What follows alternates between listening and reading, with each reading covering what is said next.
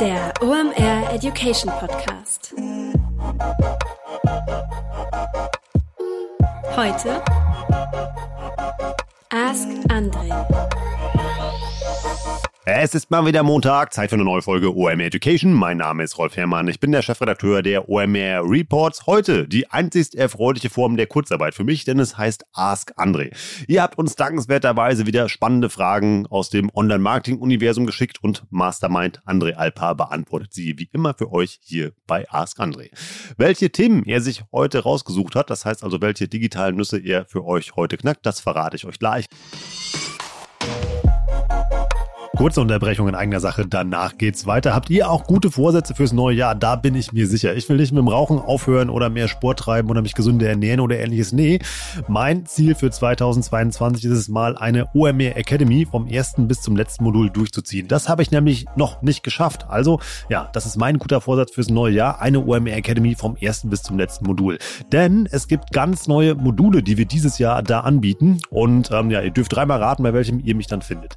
Wir bauen nämlich nämlich gerade neue OMR Academies zum Thema Content Marketing, zum Thema LinkedIn Marketing und ganz neu Digital Marketing Essentials steht da noch auf der Agenda. Das ist halt ein Kurs, wenn du ganz frisch in das Thema Online Marketing startest ist vielleicht auch der Grund, warum du diesen Podcast halt hier hörst, dann bist du da richtig aufgehoben. Da kriegst du einen Crashkurs in allen Online-Marketing-Disziplinen verpasst in dem OMR Academy-Format. Das habe ich euch schon mal erklärt. Ihr investiert zwei bis drei Wochenstunden. Das ist kein langweiliger Frontalunterricht oder irgendwelche Billo-Webinare, die ihr durchklickt und euch da einfach beriesen lasst. Nee, das ist vollkommen interaktiv. Ihr löst da Aufgaben in der Gruppe alleine. Ihr habt einen Slack-Channel, wo ihr euch austauschen könnt als Kurs. Ihr habt Q&A-Sessions mit den Dozenten. Das macht richtig Spaß. Checkt das einfach mal aus ähm, und ja, tankt einfach mal ein bisschen Wissen. Das ist die beste Investition, die ihr in euch machen könnt. Wo findet ihr diese Kurse? Die findet ihr unter omr.com slash academy und mit dem Gutscheincode Academy10 bekommt ihr auch noch 10% auf eurem Platz im digitalen Hörsaal. Vielleicht sehen wir uns ja in der gleichen OMR Academy und sind dann gemeinsam stolz, dass wir am Ende ein Zertifikat kriegen, was ich mir hier dann definitiv über meinen Podcast bekomme. Vielen Dank für eure Fragen, die ihr wieder an Ask Andre geschickt habt. Ihr wisst ja, jede Frage, die es in einer Ask Andre Episode schafft, gewinnt einen OMR Report beziehungsweise der Fragensteller oder die Fragenstellerin. Also nutzt einfach mal die Chance, nicht nur eine sehr clevere Antwort für euer Online-Marketing-Problem abzustauben, sondern dabei dann auch noch einen OMR-Report zu gewinnen.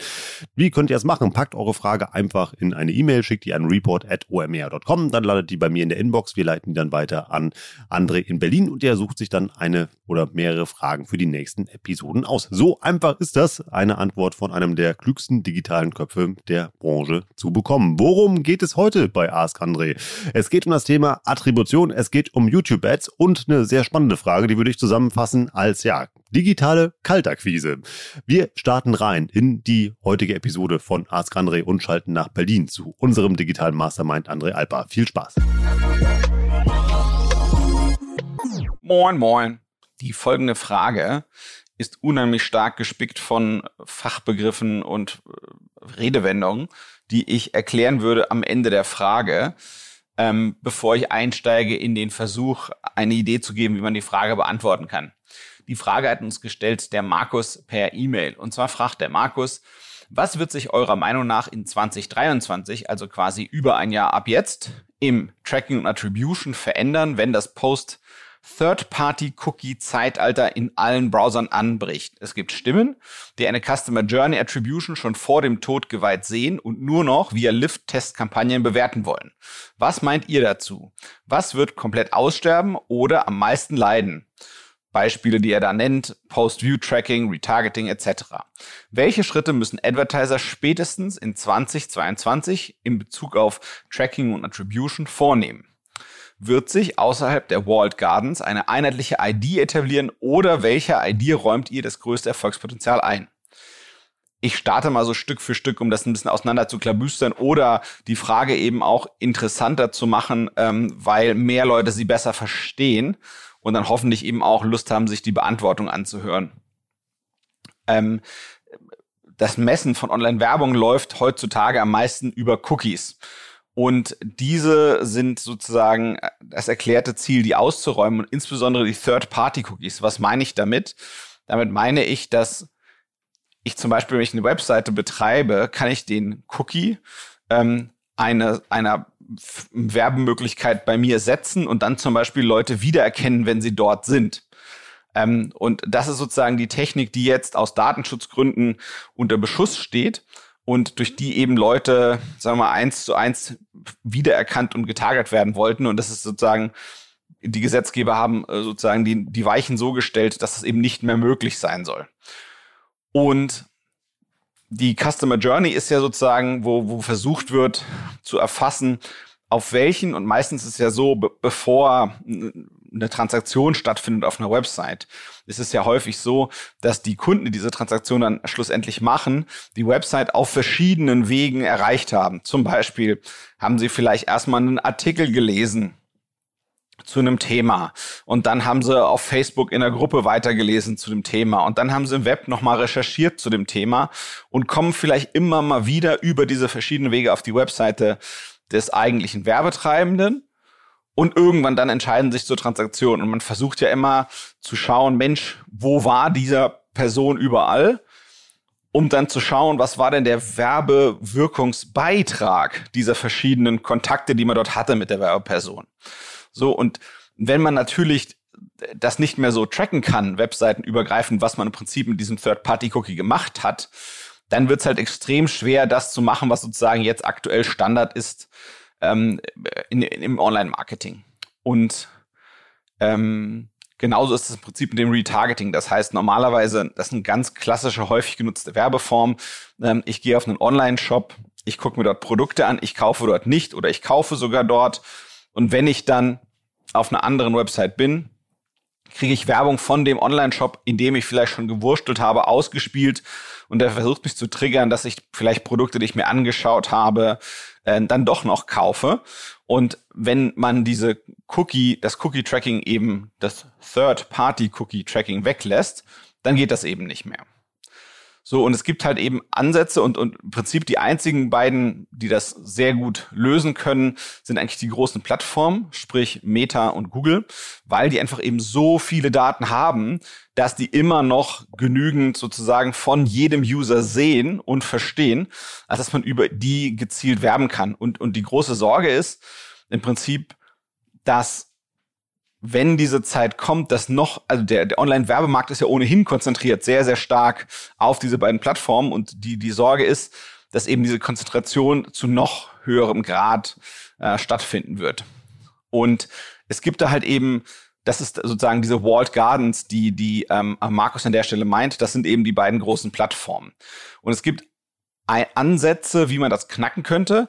Und zwar knacken könnte man das, indem es so eine Art einheitliches Login gibt. Das heißt, wenn ich zum Beispiel bei meinem E-Mail-Anbieter bin, also vielleicht so ein GMX äh, oder sowas in der Richtung oder Hotmail, ähm, also sprich etwas, was nicht zu Google und Facebook gehört, und das Login, was ich dort habe, kann ich genauso bei einem großen Online-Shop benutzen, der nicht Amazon ist, und bei einem großen, bei einer großen Online-Bank benutzen, die, die eben, ja, weder zu Google noch zu, zu Facebook gehört.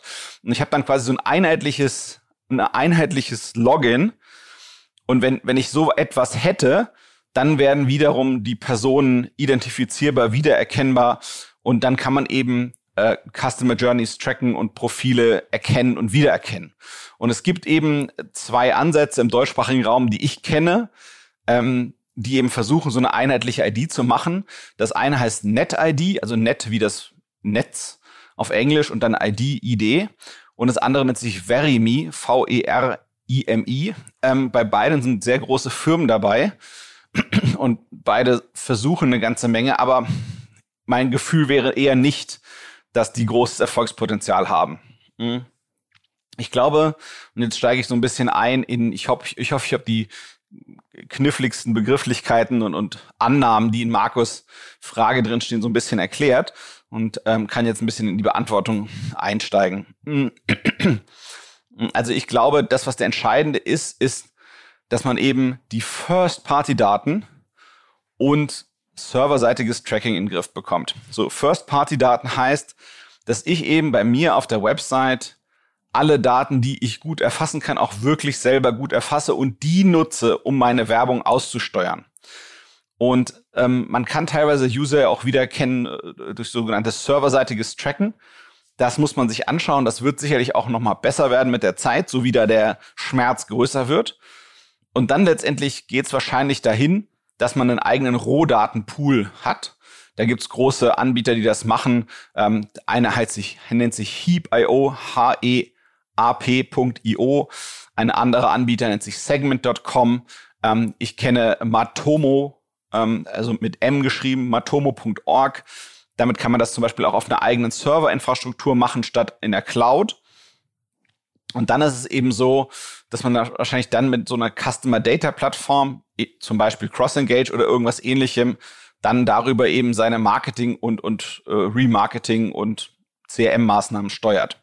Das heißt, man muss selber eben versuchen zu aggregieren.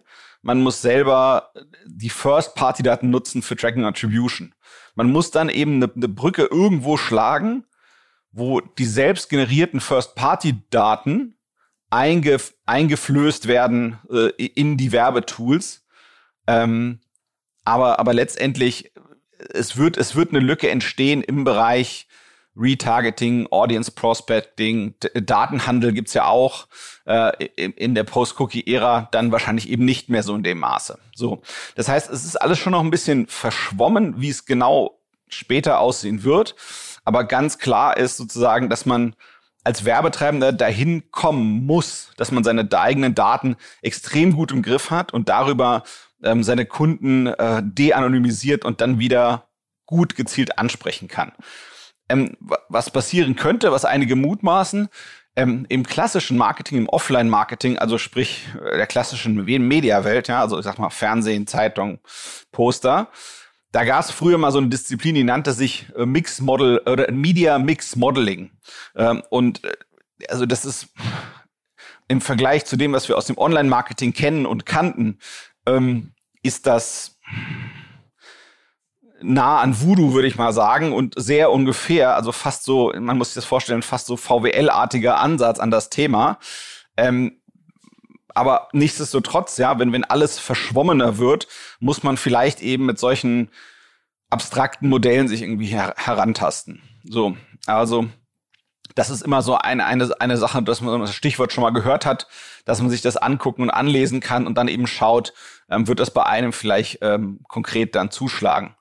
Ähm, ich glaube, was, was wichtig wird, um eben diese First-Party-Daten gut in den Griff zu bekommen, ist alles, was zu tun hat mit Consent-Management.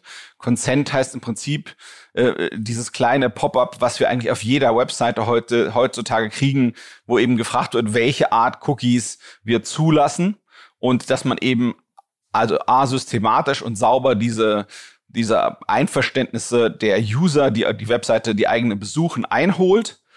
Und dass man ja möglichst möglichst breit diese Sachen auch einholt. Und dass man eben einen Incentive schafft, dass dieser Consent gegeben wird, das heißt die Einverständnis der User, dass sie eben einen Cookie kriegen oder getrackt werden dürfen auf die eine oder andere Art und Weise. Und im Idealfall sogar noch, dass sie sich einloggen, ehrlich gesagt, auf der, auf der Website. Das heißt, dieses Thema Permission Marketing, das heißt, dass man erstmal das in Ordnung kriegt von den Leuten, die, die, mit denen man Kontakt hat, mit den sozusagen Usern, ist, ist sozusagen die Grundlage, um, um überhaupt noch Remarketing machen zu können. Und ähm, das wird sich für viele Werbetreibende sicherlich so anfühlen, ähm, äh, ja, wie in den frühen 2000er Jahren. Da gab es nämlich all diese Techniken noch nicht, die jetzt wieder quasi verboten werden.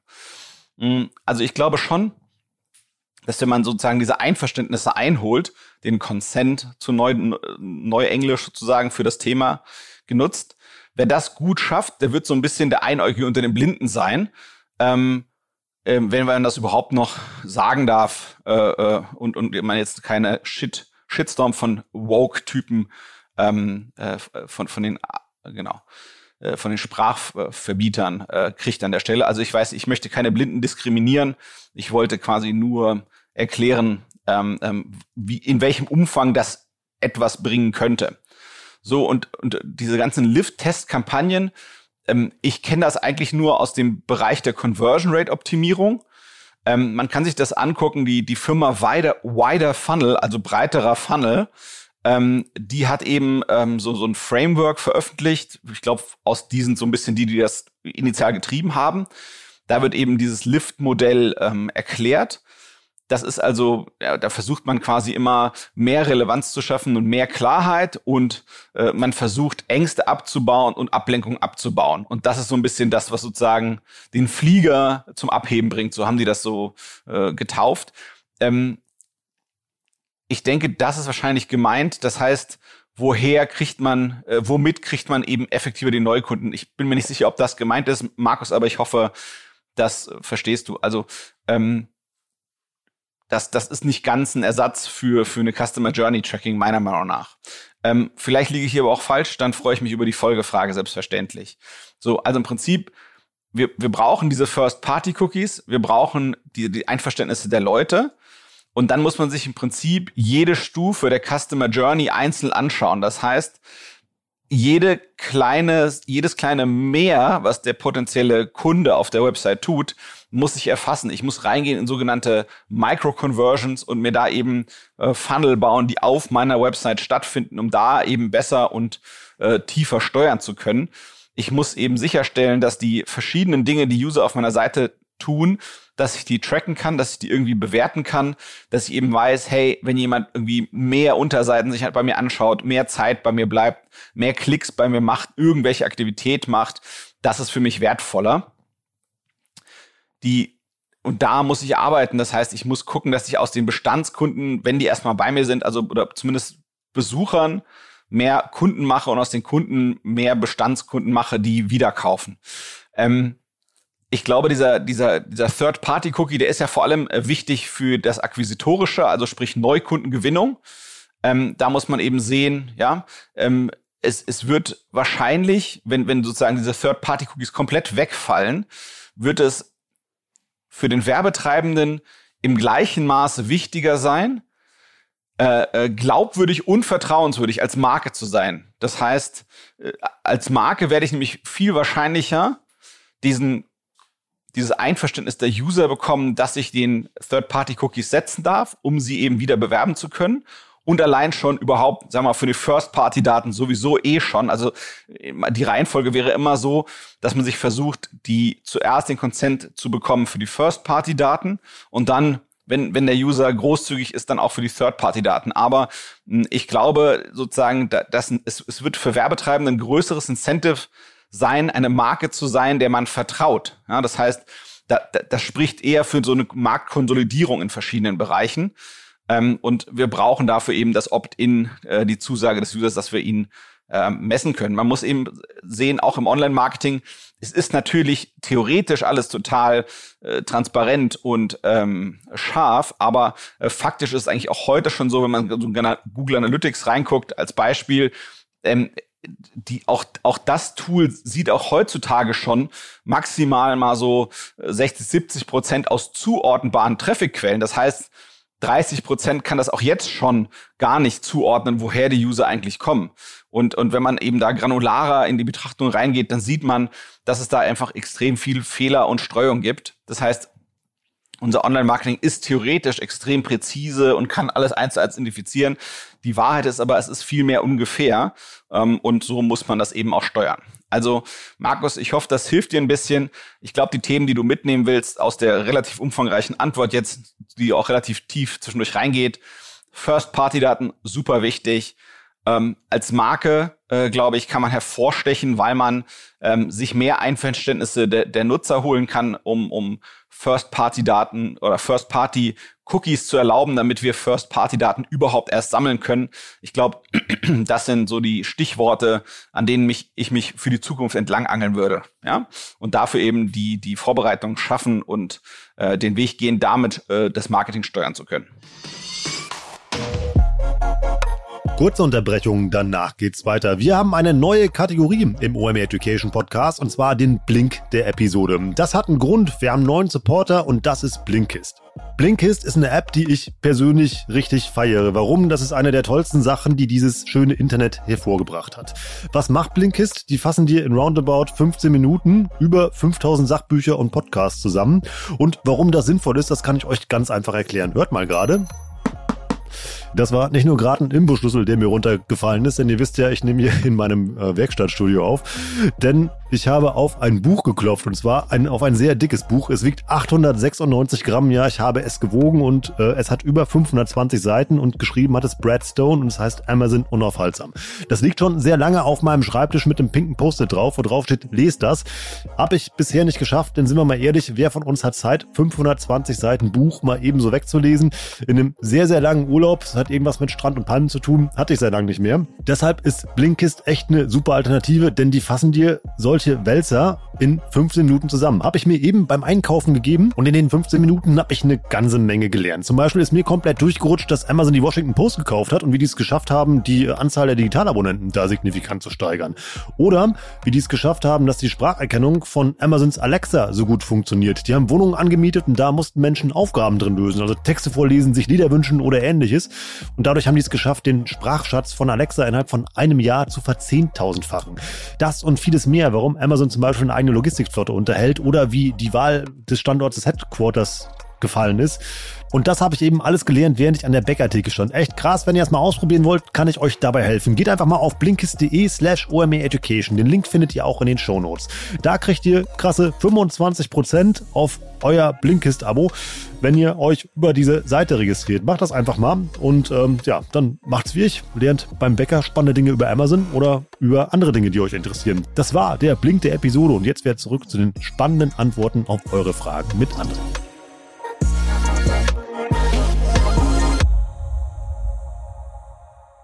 Via E-Mail haben wir folgende Frage von der Lena bekommen. Wenn ich YouTube Ads schalte und die Platzierungen, wo meine Anzeige ausgeliefert wurden, auswerte, bemerke ich über mehrere Accounts, dass die meisten Impressionen im Audience Network, also Websites und Apps, generiert werden. Was hältst du von Placement-Zielgruppen, um sicherzustellen, dass ich auch auf der Plattform YouTube werbe? Wie würdest du Placements wählen? Hast du Erfahrungen und Tipps für starke YouTube-Zielgruppen?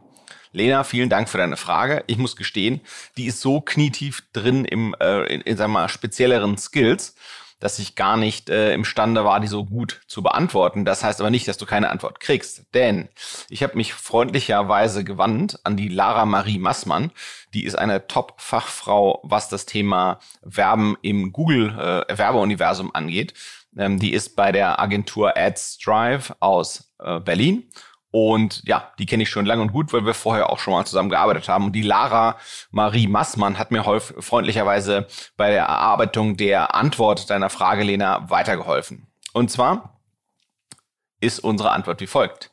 Ähm, die Beobachtung, dass die meisten Impressions, also quasi Ausspielungen deiner, deiner, deiner YouTube-Ads, äh, deiner Bewegtbildwerbung, sag ich mal so, ähm, im Audience Network generiert werden. Vielleicht für diejenigen, die das nicht so häufig machen, das Audience Network ich sage mal, Reichweiten im Bewegtbild-Umfeld, ähm, die, die sozusagen über YouTube bebucht werden können, also über Google Ads, allerdings eben nicht auf YouTube selbst sind. Das heißt, wenn ich als privater Webseitenbesitzer äh, ein YouTube-Video bei mir einbinde und YouTube dort dann Werbung ausspielt, das ist quasi das Audience Network als ein Beispiel. Oder wenn ich der Veröffentlich also der Publisher eines, eines äh, Mobile Games bin und dort ähm, äh, Videos einbinde und dort dann Werbung ausgespielt wird. Das sind eben auch äh, dieses Audience Network, was hier ähm, äh, von Lena sozusagen erfragt wird.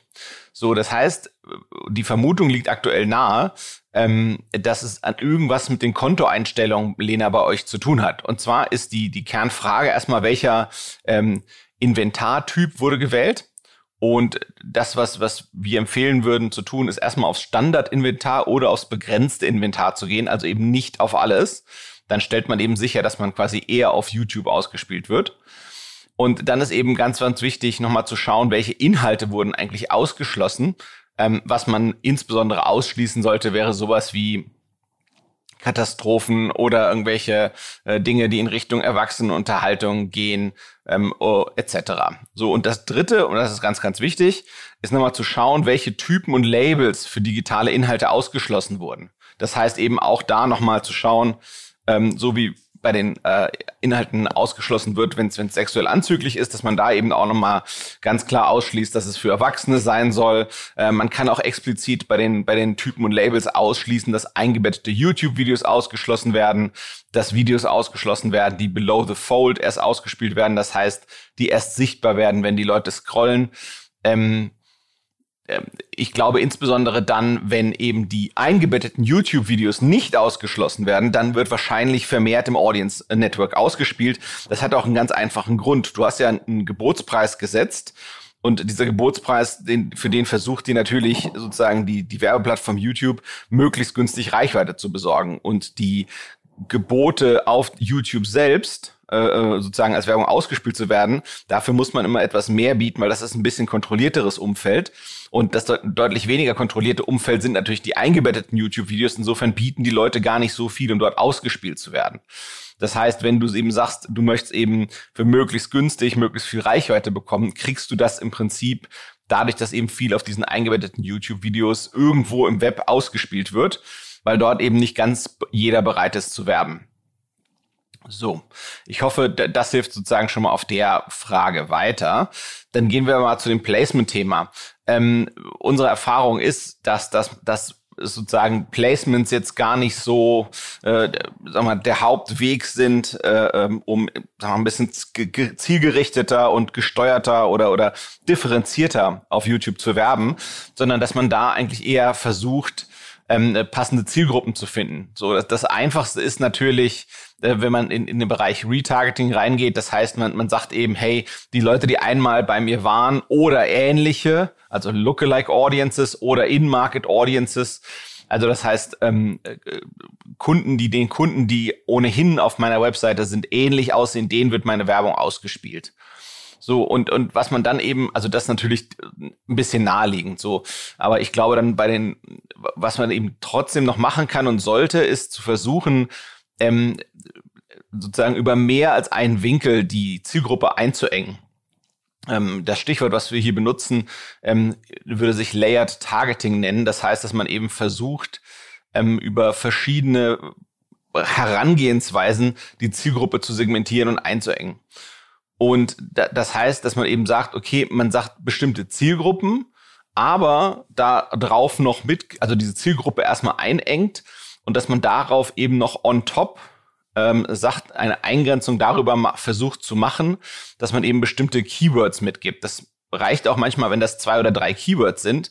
Und die beziehen sich dann eben auf den Inhalt der, der Videos oder des Kanals, in dessen Umfeld die Anzeige geschaltet wird. Das heißt, wenn ich zum Beispiel Outdoor-Bekleidung verkaufe, dann können eben die passenden Keywords sowas sein wie Wandern oder Outdoor. Und ähm, ja, ich glaube sozusagen, dass sozusagen dieses Layer-Targeting eine ziemlich gute Option ist, ähm, um sicherzustellen, dass, dass man im passenden Umfeld erscheint. Und, und wenn du dennoch sozusagen sagst, ey, ey, da draußen im Web jenseits von YouTube, da gibt's schon noch einiges Spannendes, wo ich gerne erscheinen möchte, dann würde sich wahrscheinlich ähm, anbieten, ähm, das Audience Network, Network getrennt zu bebuchen von YouTube, damit du da eben ja auch mal die unterschiedliche Unterschiedlichkeit in der Qualität der Kunden sehen kannst, dass du eben sehen kannst, hey, bei YouTube, keine Ahnung, kostet mich der Kunde vielleicht doppelt so viel ähm, äh, im Vergleich zu dem Kunden, den ich aus dem Audience Network hole. Aber dann dadurch, dass du sozusagen diese Quellen anfängst zu unterscheiden als, als sozusagen verschiedene Besucherquellen, hm, dann kannst du eben auch gucken, wie ist denn der Kundenwert? So, und wenn sich herausstellt, dass eben der Kundenwert der direkt bei YouTube angeworbenen Kunden dreimal so hoch ist wie der aus dem Audience Network, dann siehst du eben, dass sozusagen das Audience Network gar nicht so effizient ist, vielleicht wie die Werbung auf YouTube. Und dann kommt es eben so ein bisschen auf Budget und Situation an, wie man das gewichtet. Also Lena, wir hoffen, dass wir dir da weitergeholfen haben und dein YouTube Ads Game deutlich besser wird. Der Alex hat uns über E-Mail folgende Frage geschickt. Ein Gründerteam sucht nach Möglichkeiten, Herzpatienten für Interviews zu gewinnen. Es geht also nicht darum, um Kundenakquise zu machen, sondern darum zu lernen, wie eine noch zu erstellende App die ambulante Behandlung erleichtern könnte. Die Zielgruppe ist also 50 plus. Interessierte Interviewpartner könnten selbst Angehörige sein, also nicht nur die Patienten, die mit den Alt, das heißt im Prinzip alle, die von den alltäglichen Problemen im Umgang mit einer Herzerkrankung bereit sind zu berichten. Was könnten erfolgsversprechende Wege sein? Der Lösungsraum kann gerne eine digitale Akquisition sein, also eine Landingpage plus Kampagne, könnte auch, aber auch analog irgendwie gehackt werden. Wie schafft es ein Startup, ohne Produkt und Social Proof. Social Proof, jetzt mal so als Zwischenbemerkung, würde immer heißen, dass es quasi äh, derjenige, der sich interessiert für den Absender einer Aktion, dass der eben nicht die Möglichkeit hat, nachzugucken, wer steckt denn dahinter. Äh, und, und, und auch eben nicht, welche Personen stecken dahinter. So, also wie schafft es ein Startup ohne Produkt und Social Proof, Interviewpartner für ein sensibles Thema zu gewinnen, um wirklich patientenorientierte Lösungen entwickeln zu können? Um die Arztseite zu gewinnen, hat die direkte Ansprache von Kardiologen auf LinkedIn prima funktioniert. Nur bei Patienten ist es schwieriger. Die outen sich nämlich nicht als solche. Alex, vielen Dank für deine äh, Frage. Ich glaube, das ist eine relativ dankbare ähm, Angelegenheit. Ich glaube, man kann ähm, ja, da über verschiedene Wege rangehen und ich glaube, viele Sachen sind, sind unheimlich gut davon. Ähm, ich glaube, ein sehr, sehr einfacher Weg, den ich mir unbedingt anschauen würde, ähm, es gibt ähm, von, von Google ähm, ein Produkt, das nennt sich Google Survey. Äh, und dann kannst du im Prinzip direkt im Google Display Network eine Umfrage starten, die relativ schlank ähm, aussieht und, und ja, so, so eine recht nice Usability hat. Und wenn die Leute mit ihren Google-Accounts eingeloggt sind, dann, dann passt das schon äh, relativ gut. Und dann hast du im Prinzip dort ja die, die, die Landingpage und die Umfrage in einem Ding inklusive drin, plus dass man die quasi direkt abfeuern kann auf, auf die Zielkundschaft. Und ähm, das GDN, das heißt ja auch eben, äh, wenn es ein Diskussionsforum gibt oder ähm, ähm, irgendwas, äh, im äh, ja, sagen wir, Gesundheitstippsbereich, wo es eben auch um Herzthemen geht und du dann sozusagen das Targeting so ausrichtest, dass die Herz, Herzkrankheit Leute ähm, die sehen, dann kann man da, glaube ich, extrem gut ran. Ähm, falls du die Umfrage damit nicht machen möchtest, kannst du dir mal anschauen, ob Opiniory ähm, oder Apinio eine Option sind. Ähm, beide bieten an, ähm, ja, auf unterschiedliche Arten und Weisen äh, Zielgruppen zu finden und, und zu befragen. Ähm, die Zielgruppe ist in jedem Fall online. Das ist also im Prinzip ein gutes Signal. Ähm, die kannst du erreichen und, und wirst das auch schaffen. So, ich glaube, ein sehr einfacher Weg, wie das zum Beispiel geht, ähm, ist auf jeden Fall das Alterstargeting im, im sagen wir mal, Facebook, Meta, Instagram-Universum.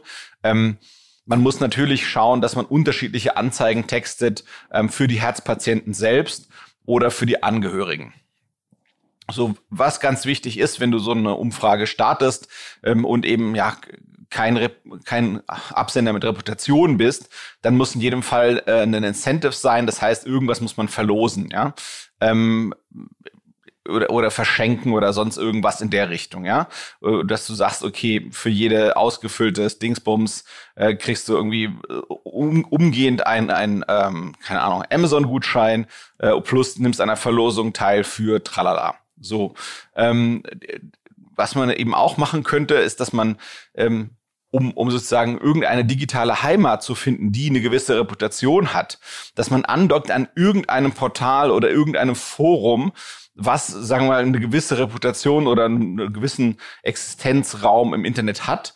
Und dass man eben sagt, diesem Portal, hey, könnten wir eine Landingpage bei euch bauen? Ich sag mal, das, das Niceste wäre natürlich sowas wie die Apothekenumschau oder so, dass man sagt, hey, lass uns doch dort eine, eine Heimat finden als Erklärung äh, für unser Projekt.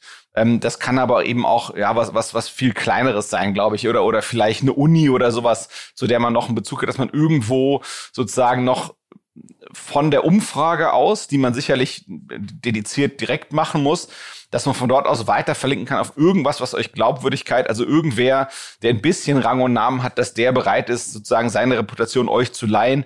Das kann auch sein, dass das gegen den Obolus ist, dass man sagt eben, hey, hier, äh, dort hat man eben nochmal eine Landingpage, dann sagt man hier, ähm, äh, diese Plattform hat Einblick in das, was wir machen. Wir versuchen, was Gutes zu machen, äh, nämlich den Leuten zu helfen. Und das ist der Hintergrund unserer Umfrage. Und, und äh, diese und jene Institution hat eben Einblick in gewissem Rahmen um, und unterstützt uns in der Aktion. Auch wenn die nichts weiter machen, als euch sozusagen Raum für diese Landingpage, die eure Reputation belegt geben, das ist ja schon mal eine ganze Menge. Das ist das, was dir vielleicht fehlt, damit es die Leute überwinden, dieses Formular auszufüllen. So. Ähm, was ich mir immer angucken würde, wäre eigentlich die, die schönen Sachen, ähm, ähm, äh, die Audiobene macht. Das ist so ein äh, Startup äh, oder, oder kein Startup mehr, das ist mittlerweile ein ordentlicher Mittelständler mit ordentlicher Wachstumstraktion. Die sind im Hörgerätebereich, die machen unheimlich pfiffige Sachen. Ähm, die sind berühmt berüchtigt für so Anzeigen im Outbrain und Tabula-Universum, ähm, also bei, bei diesem Native Advertising-Umfeld. Äh, und dann, dann kennt man das oft ähm, bei Artikelabbinderwerbung, kann man da auch auf, auf Neudeutsch zu sagen. Das heißt, auf, auf großen äh, Tag Tageszeitungen und Zeitschriften und großen Portalen gibt's unten häufig ähm, äh, ja, Links zu weiterführenden Artikeln. Das sind meistens solche Bild-Text-Kombinationsanzeigen. Und dort sieht man dann häufig sowas wie hier äh, äh, Testhörer für Hörgeräte gesucht. Und dann wird da versucht, Telefonnummern einzusammeln. Und dann werden die Leute halt weiter in einem Telefonmarketing angegangen. Auch das muss man schauen, ob das vielleicht für euch eine, eine Möglichkeit ist. Ähm, wenn ihr ganz auf der grünen Wiese eine Landingpage bauen müsst, dann würde ich mir auf jeden Fall sowas anschauen wie Unbounce, Lead Pages, Insta Pages.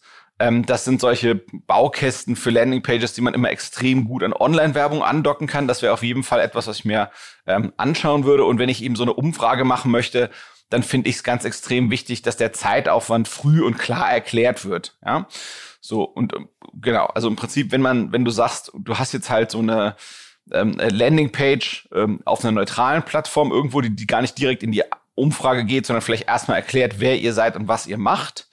Ähm, dann muss man eben gucken, dass, dass diese Webseite deutlich erstmal erklärt, ähm, insbesondere wenn man erstmal diesen, diesen Audio-Bene-Weg gehen möchte und über das Native Advertising äh, Produkte gehen möchte, wie eben zum Beispiel Outbrain oder Tabula, dann muss man eben gucken, dass hier wirklich einen, einen, äh, erstmal ein Fachartikel dasteht, der erstmal, ja, Leuten erstmal erklärt, Tipps weitergibt. Vielleicht kann das auch sein, dass man sagt, hier äh, zehn Tipps für den guten Umgang mit, für ein gutes Leben trotz Herzkrankheit. Und dann ist eben da ein Artikel und diesen Artikel bewirbt man in dem Native Advertising Universum. Und sowohl die Patienten als auch deren Angehörige werden interessiert sein, so einen Artikel zu lesen. Und dann gibt man den Leuten diesen Artikel zu lesen, den bewirbt man. Man holt also relativ viele Besucher zum sehr geringen Preis rein. Und in der Landingpage kann man dann vielleicht eben unten nochmal selektieren, sag mal, sind Sie Betroffener, dann kriegen Sie so und so viel Euro Amazon-Gutschein, wenn Sie das und das hier ausfüllen. Sind Sie Verwandter, äh, naher Verwandter von einem Betroffenen oder sind Sie weder noch, dann gibt's halt gar nichts. Um, und dann kann man da eben ja, selektieren, wer Zielgruppe ist und wer nicht. Ich glaube, das ist auch ein ganz valider Ansatz, sich das mal so anzuschauen. Ja, last but not least, sowohl bei äh, Facebook als bei, auch bei LinkedIn ähm, gibt so Werbeformate, die für die, wo kleine Umfragen drin möglich sind. Die würde ich mir auch noch mal vielleicht anschauen. Also insofern, ähm, Alex, ich hoffe, ihr findet so äh, die Patienten, die ihr befragen könnt und oder, und oder deren Angehörige ähm, und findet da sozusagen eine, eine, eine interessante Idee für ein Startup äh, und ein Bedürfnis, was ihr vielleicht stillen könnt. Das war wieder richtig spannend. Ich habe eine Menge gelernt. Ich hoffe, ihr auch. Ihr wisst, jede Frage, die es in einer Ask Andre Episode schafft, gewinnt einen OMR Report. Diese Woche dürfen Sie über freie Auswahl unserem Shop freuen. Die Lena, der Alex und der Markus. Wie läuft das Ganze? Wir schicken euch einen Gutscheincode zu. Den könnt ihr einlösen unter omr.com slash report. Könnt euch da einen Titel aussuchen, denn eure Frage hat es ja in die heutige Ask Andre Episode geschafft. Wenn ihr auch mal hier erwähnt werden wollt, weil äh, eure Frage es in einer Ask Andre Episode schafft, dann nutzt das einfach mal. Das ist einfach eine sehr gute Idee. Warum? Ihr könnt euer Online-Marketing-Problem hinschicken und ja, einer der klügsten digitalen Köpfe der Branche beantwortet das dann einfach mal hier. Und obendrauf gibt es dann eben halt auch noch einen Free Report. Das könnt ihr folgendermaßen machen. Schickt einfach eure Frage in einer E-Mail an report.omr.com. Dann landet das hier bei uns in der Inbox. Wir gucken das durch, schicken das zu André nach Berlin und der sucht sich dann die Fragen für die nächsten Episoden aus. Wenn ihr aber eh schon auf der Report-Seite unterwegs seid und mal gucken wollt, ob sich das lohnt, ähm, wenn ihr hier einen Free Report gewinnt, dann empfehle ich euch die folgenden drei Titel, die ihr da findet. Warum? Denn das sind zentrale Themen für Online-Marketing im Jahr 2022. Und zwar die Themen D2C, CRM, CRM E-Mail-Marketing. Warum? Durch D2C baust du einen direkten Draht zu deinen Kunden auf. Mit CRM kannst du mit diesen Daten, die du da sammelst, clever arbeiten, weil da kannst du sie verwalten und mit E-Mail-Marketing kannst du die Oldie but Goldie einfach mit äh, E-Mails erreichen und das funktioniert richtig gut. Wir haben ja schon ein paar Mal im Podcast darüber gesprochen, warum das wichtig ist, so ein bisschen Daten unabhängig zu machen. Ja, ich sag nur mal iOS 14, DSGVO, Cookies, die bald wegfallen und so weiter und so fort. Es schadet nicht, sich mal mit diesen Themen zu beschäftigen, sich da solide aufzustellen und mal einen direkten Kanal zu seinen Kunden aufzubauen und vor allem ja das Thema Owned Media so ein bisschen stärker für deinen Shop, dein Unternehmen, deine Brand mal in den Fokus zu rücken. Also check einfach mal diese Titel aus, findest du unter omr.com slash report. Dafür gibt es auch noch den altbewährten Gutscheincode, jetzt alle zusammen, Warenkorb. Damit bekommt ihr 10% auf euren OMR Report eurer Wahl. Und wie immer freuen wir uns natürlich über 5 Sterne bei Apple Podcasts. Also Lena, Alex, Markus, wenn ihr Bock habt, uns was Gutes zu tun, dann äh, haut gerne mal 5 Sterne bei Apple Podcasts raus. Schreibt da vielleicht ein, zwei Sätze, warum ihr es richtig cool fand, dass André eure Frage beantwortet hat. Das freut nicht nur uns, sondern auch das ganze Team. Hinter André stecken übrigens auch noch Erik Siegmann und Kai Rieke, die ihn bei der Beantwortung seiner Fragen supporten richtig geiles Team. Die drei sind echt zusammen, ja, das perfekte digitale Online-Marketing-Gehirn und ihr habt es noch nicht geschafft, es zu knacken. Also strengt euch an mit den nächsten Fragen, die ihr uns schickt. Ich bin Rolf, das war OM Education für heute. Tschüss aus Hamburg. Ciao, ciao.